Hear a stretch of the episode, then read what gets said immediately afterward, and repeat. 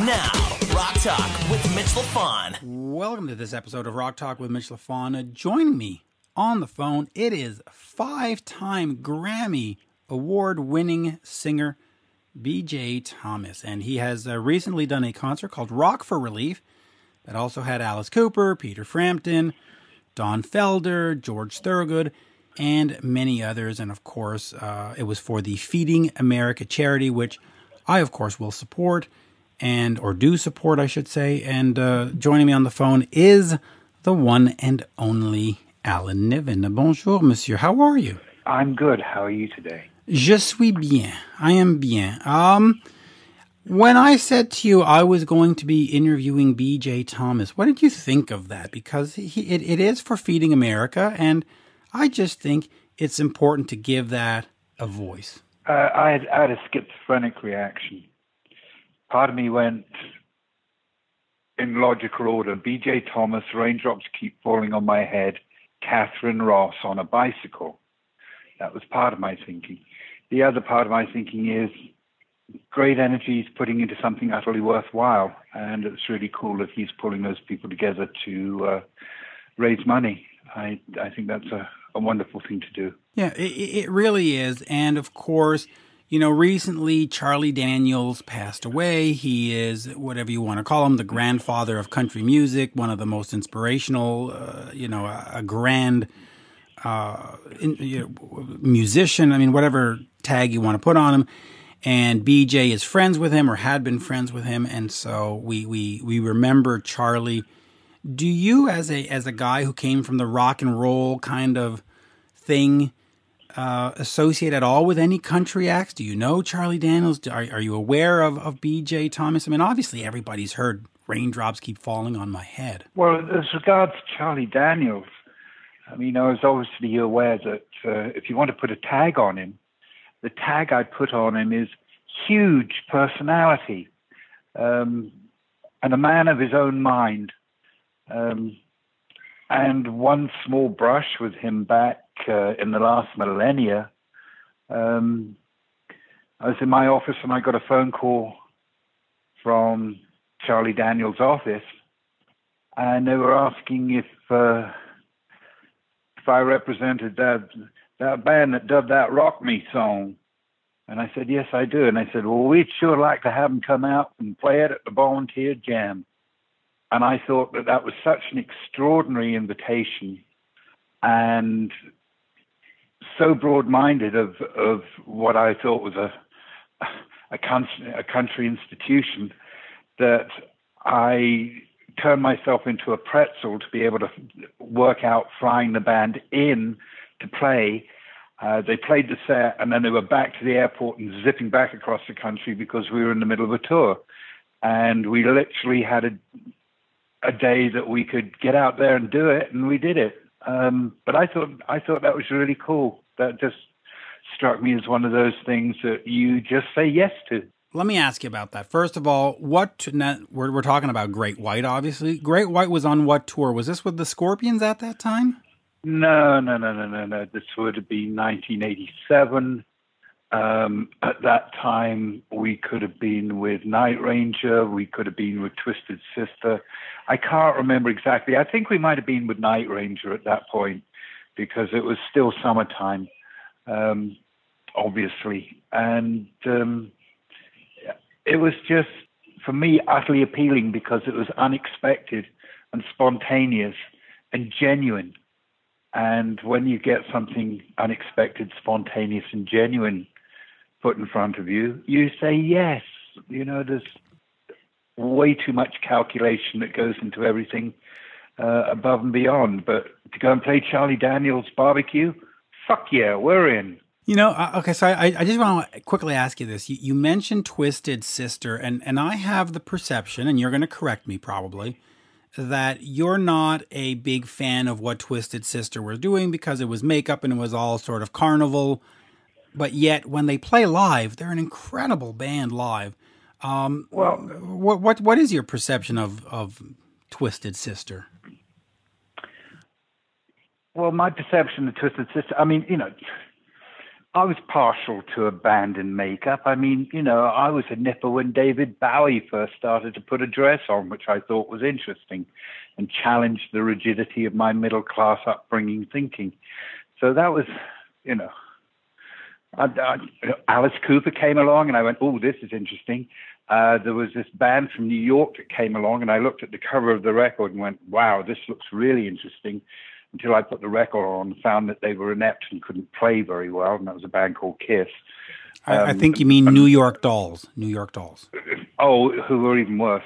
Um, but you know, not not averse to that at all.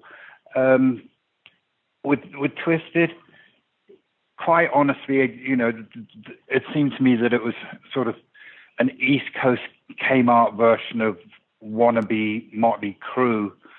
Um, but I'll tell you one thing Twisted Sister had a singer that Motley Crue did not have. Um, Dee Snider is a phenomenal frontman, an incredible power and pitch, and a great tone in his voice.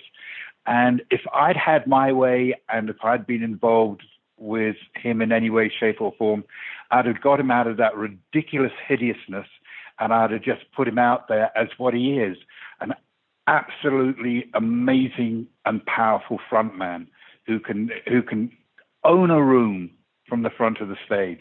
Yep, that that that is Dee Snider in in in in a ball, all wrapped up in a nice little package. But just real quick, uh, you did say that they were sort of a, an East Coast knockoff of Motley Crue.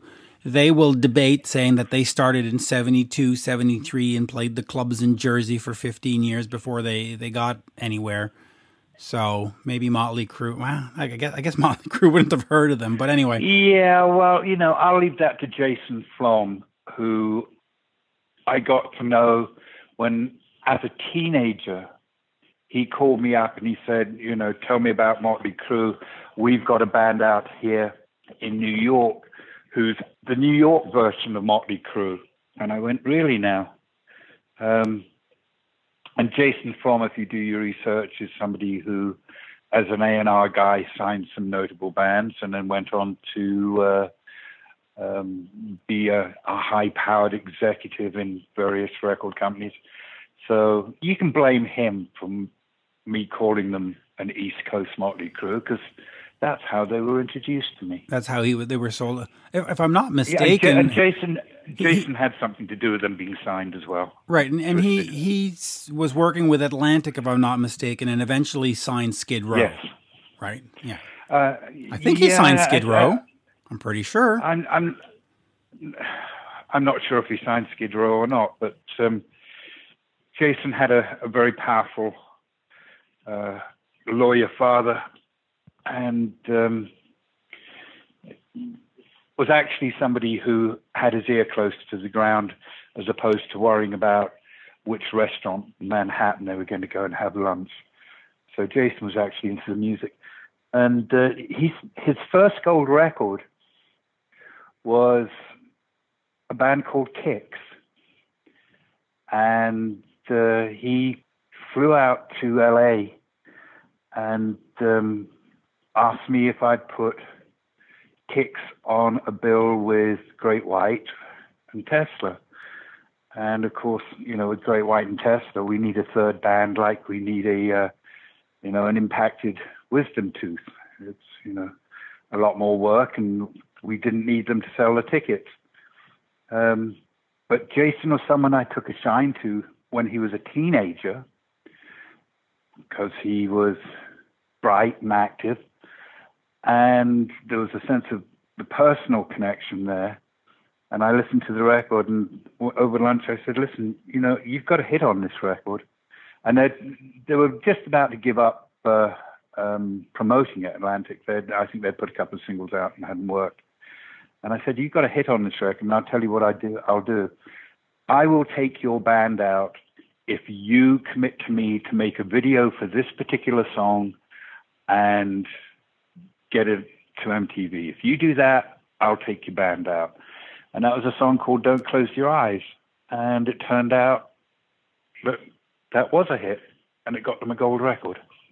Yes. And uh, some will say it is their second best song after Cold Blood. Cold Blood is a great song. What a great song! Yeah, it is. And they, uh, Yeah, it is. they And they, the kick, kick, Kix had a great little energy. You know, they were sort of, they kind of reminded me of an Australian pub band in a way.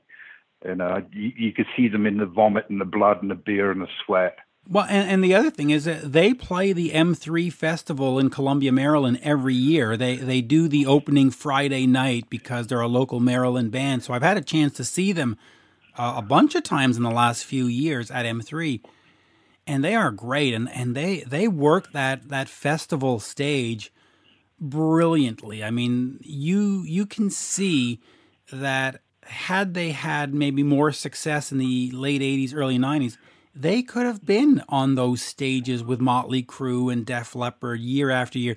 So for whatever happened, I, I don't know, but when they are on that stage, that M3 stage, they just dominate, and the fans love them. I mean, you know, it's, it's Friday night. They throw like three bands just to start the festival, and they headline it. They play, you know, at nine o'clock at night, and there's like twelve thousand people there watching it, cheering on the local band, and it's, it's a great, great little thing. Yeah, and, and don't you just love it? We start out with B.J. Thomas, we end up with Kix. How do we do that?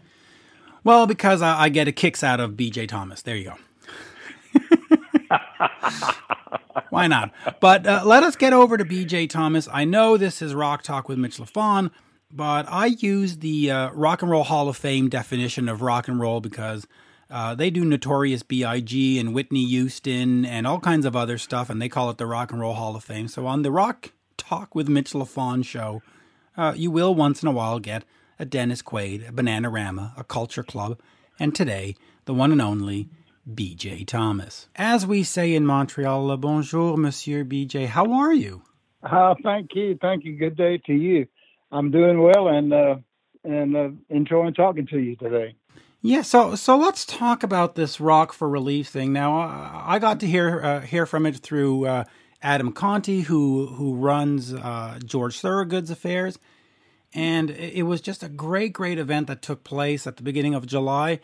Talk to me a little bit about the importance of the rock community or the music community to come together in these times of needs and just say, hey, you know what?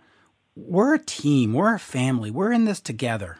Well, yeah, you know that's so true. We are we are a family. At least we feel that way. Uh, uh, you know, it's I think it's important for us, especially you know we're we're kind of all, all the musicians are kind of quarantined and we're shut down and we're not really doing what we what we love to do because we we get a I get a great feeling from what I get to do. Um, uh, and what I've uh, had to do all my life is I feel like I uplift people when I uh, when I perform for them, and so you know we got we're kind of missing that feeling now because most of us are in quarantine, and you know very few of us are working.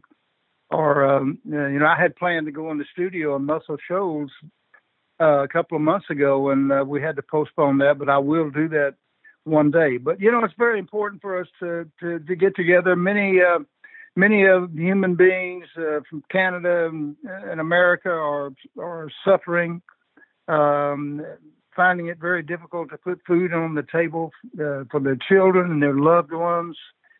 And uh, you know, it just felt good to be part of that. My um, um, Rogers and Cowan is my PR uh, agency, and they plugged me in, and, and, of course asked me if I wanted to do it, and I said, yeah, I, I, I want to do it, and uh, it was a privilege to do it, and uh, just to add a little, you know, show a little compassion for that for people who are struggling, and we of course uh, feel that. You know, deeply. Yeah, and, and one thing that, that I've seen from fans on Facebook and Twitter is they go, "Oh, rock stars aren't suffering. They they've got millions of dollars lying at home." But c- explain to some of the fans here that when you're not touring, there's also the guy that made the T-shirt that's not making money. There's also the guy that's driving the bus that's not making money. There's also the the, the lighting director and and you know a BJ Thomas concert or an Alice Cooper concert or a George Thorogood. It's a small business that employs hundreds, if not thousands, of people down the line. And when you're not touring, it doesn't hurt you, it hurts thousands, right? Correct? Yes, I, and I agree with you. Said it exactly right. I am very stressed out and uh, worried about my band. Uh, I just, uh, my heart aches for them, and and of course, you know, we've got all the crews and all the people that you that you named. They're involved in all these shows, and that's not even counting the, the uh, you know, the local people who the our concert will benefit in some way.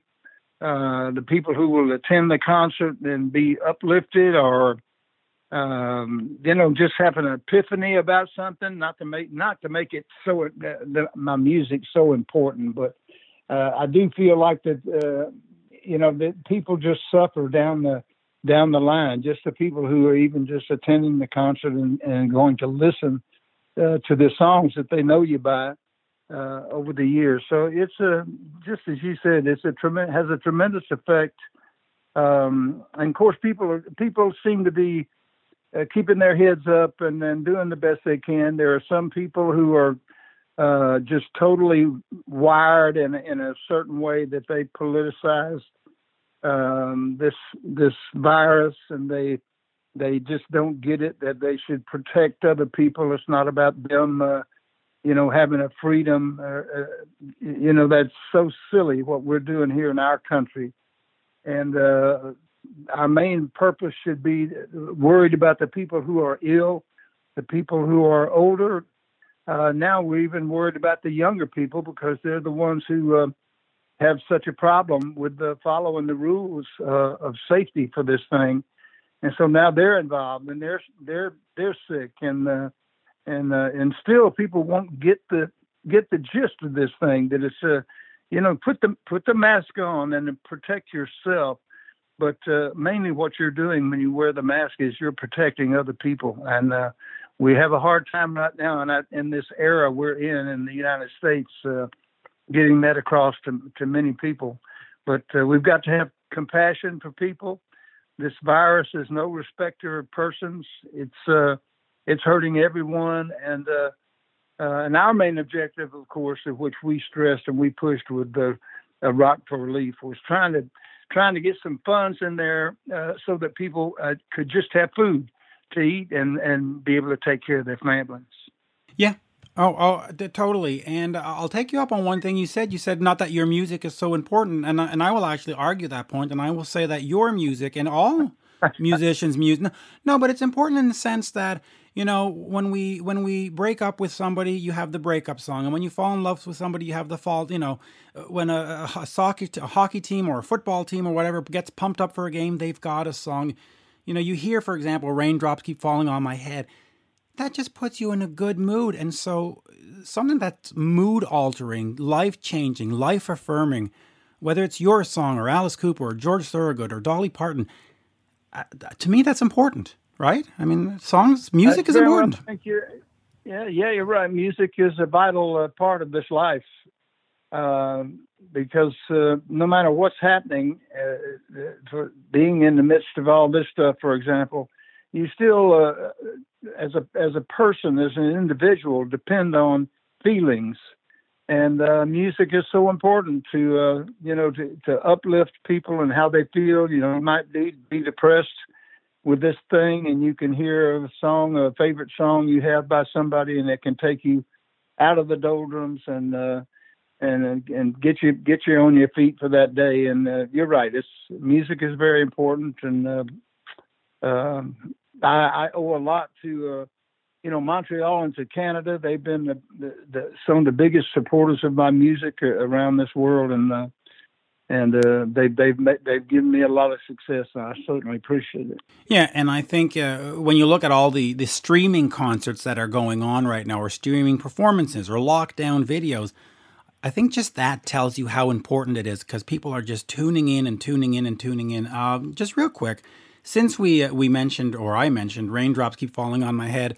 What what strikes me about that song, and I know you've done a million interviews talking about that song was the process? The story is that you went in and you did five or six takes, and the guy said, "Nah, do another take," and then you finally got it. Um, in this day, no, no, that's not the story. Okay. no, well, I tell you what happened. I, I, of course, uh, Raindrops ran during the bicycle scene in the Butch Cassidy and the Sundance Kid, and and uh, when I got to, I flew out to California to do it, and I had been working a stream of of one nighters through the Midwest, and I, and and you know by the time I got to California, I had an acute case of uh, laryngitis, and I could hardly I could hardly talk. Of course, back in those days, uh, you know, I I was a smoker and you know what have you, and uh, man, I barely got through about oh, it, it might have been five takes, but it probably was more like four uh, there at that when we cut it for the for the scene. And I had rehearsed with Mr. Bacharach the day before, and he really liked the way I sounded. I was I was really kind of hoarse and gravelly, and I think that's what he wanted. He he realized that hey, this this sounds authentic. So that the uh, the soundtrack came out fine, and then a few weeks later, about six weeks later, we re-recorded uh, Raindrops for the single version that was the number one record and everything, and we only did it three times, and uh, the third time uh, I did the me on the end. It was kind of a kind of a, a part of my my style because when I was doing when you do Burt Bacharach music, you have to sing it the way he's written it because he was the you know, maybe maybe one of the greatest composers of all time. I mean, not maybe he is one of the greatest composers of all time. So I had been doing it note for note, and we just did three takes uh, at Columbia Studios. There we had musicians, and on the third take, I did the you know me thing, and uh, he loved it, and uh, so it. Uh, you know, it wasn't a bunch of takes. Uh, nobody was belaboring it. It just uh, it was it, it was written so well and had so many great musicians in there that it was it was almost good from the first take. And I think he he spliced the three takes we did at Columbia Studios there in the in New York together. So the the actual single is three different takes of raindrops. Yeah, that, see, that's a great story. But uh, what I was also going to try to get to is is the fact that in this day and age of Pro Tools, and you sing, you know, one syllable and then you just fly it in and cut and cut and paste it.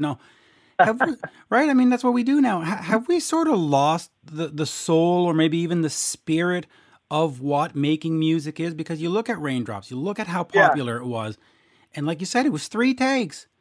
Now you do yeah. one take and you just hit repeat. Have we lost the spirit? Well, you know, I'm I'm not uh, you know I'm not gonna I'm not in a in a situation where I feel like I need to criticize uh, uh, music, but I do think that the software approach uh, that away from the live live thing is uh, takes away from the soul of the music. You know, the music now is in perfect meter. Uh, you know, you know, if you go back and listen to your favorite song from the, you know, 60s, 70s, 80s, whatever, uh, you listen to them, you know, none of them in perfect meter the entire song, and that's that's one of the things that uh, that that made you like it. Even you know, you don't even know it's uh, it's changing meter because with raindrops, the the the last verse, the third uh, splice, which was the uh, the the the little part of the bridge and the last verse was almost twice as fast as the first verse was. So uh, I, I do think that it takes, as you say, I think it takes away from the soul of the music. But I, I understand right now that people, it's kind of going back to studio groups. You know, there's some music you, you don't need a live guy. You just need a drum, a drum track, and a uh, you can do it on keyboards, and it's uh, you know a lot of the music nowadays that's very popular and it, and is really good um, uh, you don't really need live musicians if that's you know if you're doing it in your bedroom or do, you know like whatever you know the music is coming from everywhere now because we've got the technology to do it but i do think that when you have a live band and you start from scratch learning the song singing the song and recording the song until you get the right take i, I just think that is a uh, is the best way to create soulful emotional music yeah Oh yeah, I fully agree. And and like you said, if you listen to any of those albums from the '60s, the '70s, the '80s, uh, whoever it is, whether it's Elvis or the or the Beatles or Black Sabbath, the drumming sometimes is out of time. Sometimes you hear the, the, yeah. the, finger movements on the guitar, but those imperfections are what gave them texture, what gave them something. You just go, oh yeah, you know. Um, exactly. That's exactly so. And I mean, we had a guy. I remember when I recorded in Memphis. I, you know, I, at American Studio, and then always cut all his comeback stuff at American Studio. But the one guy, Tommy Cogbill, says, "Hey, you know, if when you get to the last verse, if you're not going faster than the first verse, you're not doing it right." so, it was just uh, it was just a natural way to, to do it. You know, it's uh, and it was a beautiful way to do it. It was a lot of fun. You know, you didn't um, you know you didn't have an auto tune, and you know if you hit a bad note, you either did, redid the performance or you or you stuck with it. You know, there are a lot of imperfect vocals in that great music from those generations. Uh, uh, that that really you end up you end up loving that little peculiar note in the song. So you know it's all good. And it, and the thing about it, it was so much more um, fun. I, I, have actually done a, a, a complete album with software, uh, uh, and uh, you know the songs were good. Uh, the vocals were good. Uh, you know, everything was good, but you know, it just it it, it just did not have that uh, that that feel that, that warmth with that, with that live band. You know, it yeah. just didn't have that emotion and that soul. Yeah, yeah, it sounds sort of antiseptic. But um, let me ask yeah. you this: How important is it for you at this stage? to create new music, to, to stay creative and, and come up with 10 new songs. You know, you look at the living room sessions and you, you reimagine some of the older ones, which uh, displays a creativity to, to think of new arrangements and new. You look at Oh Holy Night and you, you put your take on some of those classics. Um, but how important is it to come up with 10 new songs that nobody's ever heard? It, it, do you even need to bother at this point? I mean, you can go out and say, BJ Thomas is in, you know, Branson, Missouri tonight, and the folks will come out. Um, what's your take on, on yeah, cre- still creating? I get, I get, I get your point because, uh, you know, it, has been a long time uh, since, uh, you know, let, let's be honest it, has been a while since I was a relevant um, artist. Uh, you know, and that's okay because you know music is all about what's new, and you know, hey, I'm 78 years old now, man. I, I, I, I I'm, I'm not, uh, I'm not really re- trying to be competitive with the popular uh, uh singers and musicians of today. I'm just still interested in doing uh, what what I do, even though it may just end up online, and uh, of course it's not going to get any airplay, and uh, you know that you know that. So it, I'm not. I'm not trying to be a, um, let's say a, rel- a make a comeback or be a relevant uh, artist again, but uh, uh, when you when you're in this business, and probably all businesses, I, I don't want to make that a general statement, but when you're in, when you're in music, that virtually the only way you can continue to be creative and perform and travel and do the things it takes to be uh, be comp- uh, competitive at least uh, or to participate in this business is you must have a uh, uh, you know like an inner fire uh, to do it. And uh, it, if you just if you're just sitting around, uh, you become you know you you don't have any really any peace of mind unless most of the time you're trying to create something and uh, and do something that that follows that same feeling that you know that I had when I was 20. I still have that burning desire within me. So uh, uh, to feed that and and uh, to feed my my peace of mind, I need to be creative. And I know it might you know it might not really mean as much as it did, but uh, I'm going uh, as I mentioned, I'm going into Muscle Shoals uh, with Dan Penn and Billy Lawson, and uh, as soon as we get this vaccine, and I'm gonna I'm gonna do another project, and uh, you know I've got some really good songs, and I'm gonna really love and enjoy doing it. I'm gonna make it available for the people, and I'm doing it, you know, uh, uh, for for myself because I I need to do it so I can sleep at night. You know, you know what I'm saying. Yeah, absolutely. And and by the way, I think that's got to be a, a, a, great moment in your career when you can start making music for yourself and not worry about the a, the AOR guy or the record company guy or the radio station guy, and just go, hey, you know what? This this song's for me, and that's got to be a great place to be. Yeah, you know, I I came, I came from a generation uh, I, I never gave it one thought to the to the uh, about about radio or or anything like that until I had you know I had my first hit record and I went oh wow you know because I I always wanted to make a hit record I had a, I was in a band the Triumphs a little band in Texas and uh, we dreamed of having a hit record but you know we really knew we were never going to have a hit record. I mean, you know, and so then all of a sudden, bang, you know, we had this hit record, and and then the.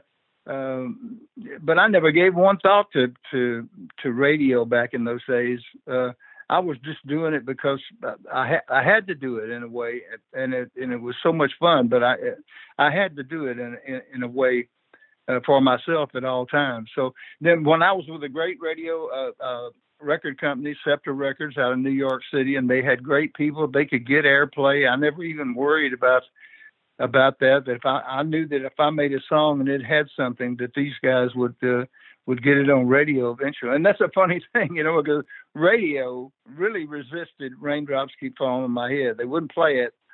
Uh, WABC in New York City, they wouldn't play it. They said, "No, BJ is singing a wrong note."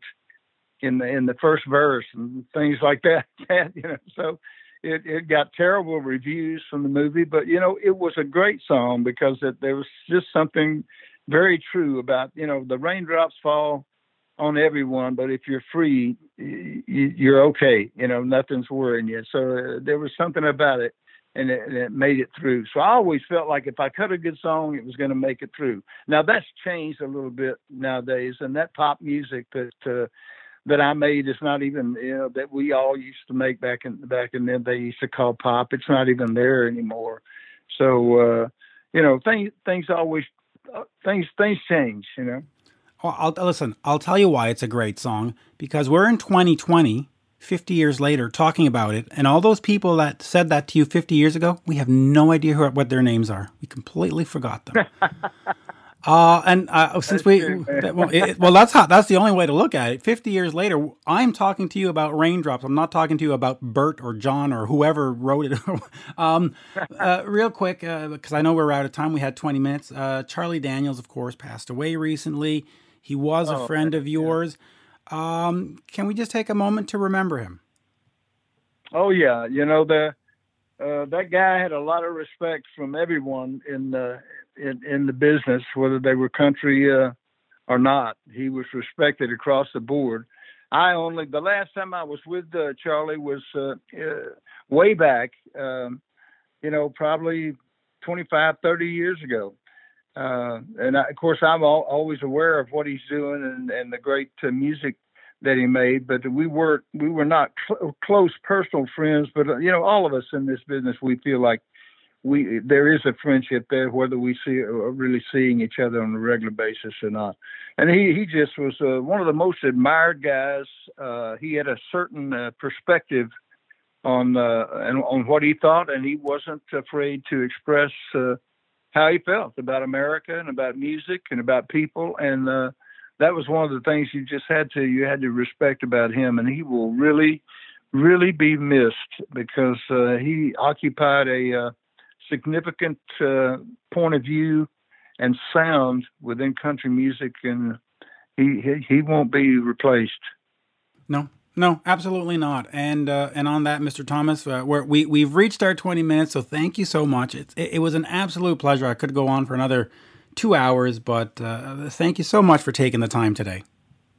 Well, Mitch, I, I, appreciate that, man. You just call me BJ, please. And hey, if we get time, uh, let's let's do the two hour thing. You just let me know. Absolutely, and as we say in Montreal, merci. And I want to I want to thank your listeners out there, uh, and, and, thank you and your listeners for remembering me and keeping me around all this time. I really appreciate it. Absolutely, merci beaucoup. Thank you so much. Yes, sir. Cheers. Bye bye now. This has been Rock Talk with Mitch LaFon. For more exclusive content and interviews, subscribe on iHeartRadio, Spotify, Apple Podcasts, on YouTube, and many more. Follow Mitch on all the socials, especially Twitter at Mitch LaFon and on Instagram at Mitch underscore LaFon. Get your Mitch merch now at loudtracks.com slash Mitch.